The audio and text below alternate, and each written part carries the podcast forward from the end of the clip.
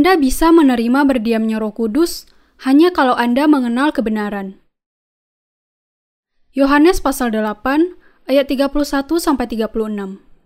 Maka katanya kepada orang-orang Yahudi yang percaya kepadanya, "Jikalau kamu tetap dalam firman-Ku, kamu benar-benar adalah murid-Ku, dan kamu akan mengetahui kebenaran, dan kebenaran itu akan memerdekakan kamu."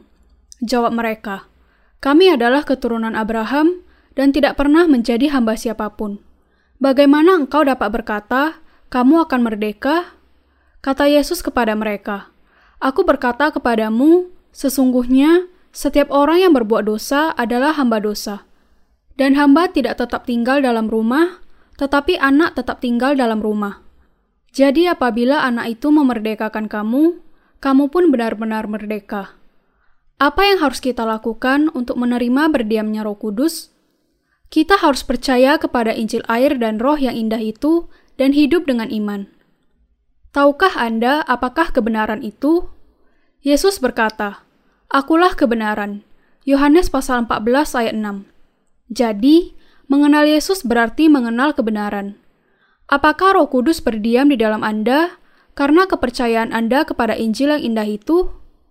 Anda harus mengakui bahwa baptisan Yesus dan darahnya di kayu salib adalah personifikasi dari Injil yang indah itu dan percaya kepadanya.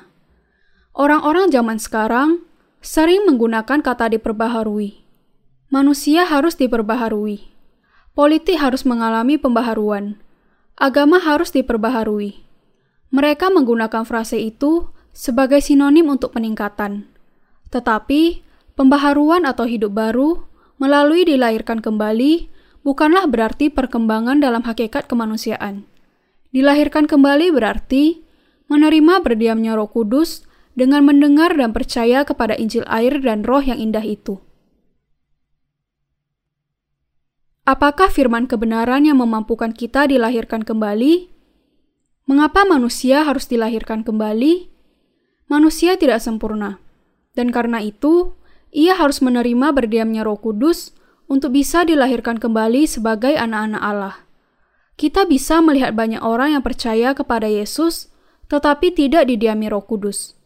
Nikodemus adalah seorang pengajar agama Yahudi.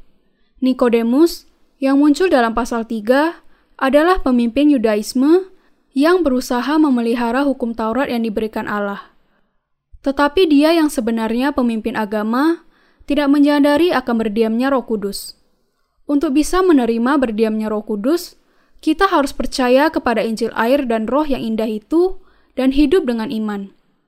Manusia bisa menerima berdiamnya Roh Kudus hanya kalau ia percaya kepada firman kebenaran di dalam Injil air dan Roh Kudus yang indah itu. Yesus berkata, "Kamu tidak percaya waktu aku berkata-kata dengan kamu tentang hal-hal duniawi. Bagaimana kamu akan percaya kalau aku berkata-kata dengan kamu tentang hal-hal surgawi?" Yohanes pasal 3 ayat 12. Injil air dan Roh yang indah itu adalah sebagai berikut. Tuhan kita dilahirkan ke dalam dunia, dibaptiskan oleh Yohanes pada usia 30 tahun, mati di kayu salib 3 tahun kemudian, dibangkitkan, dan membebaskan kita dari dosa. Ia menjadi juru selamat bagi mereka yang percaya bahwa Yesus dibaptiskan oleh Yohanes dan bangkit dari kematian. Ia memberikan pengampunan dosa dan berdiamnya Roh Kudus kepada mereka yang percaya kepada Injil yang indah ini. Mereka yang masih memiliki dosa di dalam hati harus diampuni dari dosa dengan percaya kepada baptisan Yesus dan darahnya. Manusia tidak bisa lepas dari berbuat dosa di hadapan Allah dan harus diselamatkan dengan menerima Yesus sebagai juru selamatnya. Yesus membasuh dosa dunia dengan Injil air dan Roh yang indah itu. Semua orang berdosa bisa diselamatkan di dalam Injil air dan Roh yang indah itu. Mereka yang percaya kepada Injil yang indah itu diberkati dengan berdiamnya Roh Kudus. Dan sama seperti Musa meninggikan ular di padang gurun, demikian juga anak manusia harus ditinggikan. Yohanes pasal 3 ayat 14.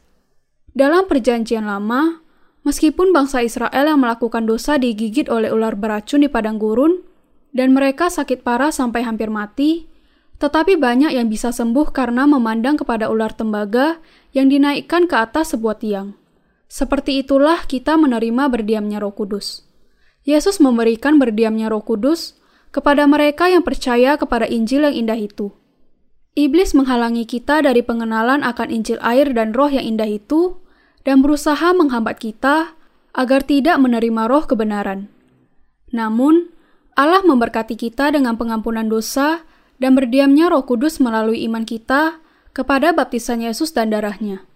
Anda juga bisa menerima berdiamnya Roh Kudus kalau Anda percaya kepada Injil yang indah itu. Apakah Anda mengakui bahwa Injil yang indah ini adalah kebenaran di hadapan Allah?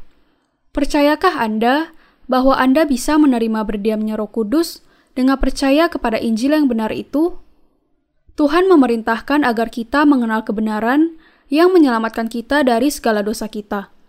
Dan kamu akan mengetahui kebenaran, dan kebenaran itu akan memerdekakan kamu.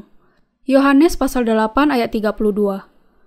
Apakah Anda mengenal kebenaran Injil yang indah yang menyelamatkan kita dan memberkati kita dengan berdiamnya Roh Kudus? Kalau Anda menerima Injil ini, pasti Anda akan menerima berdiamnya Roh Kudus.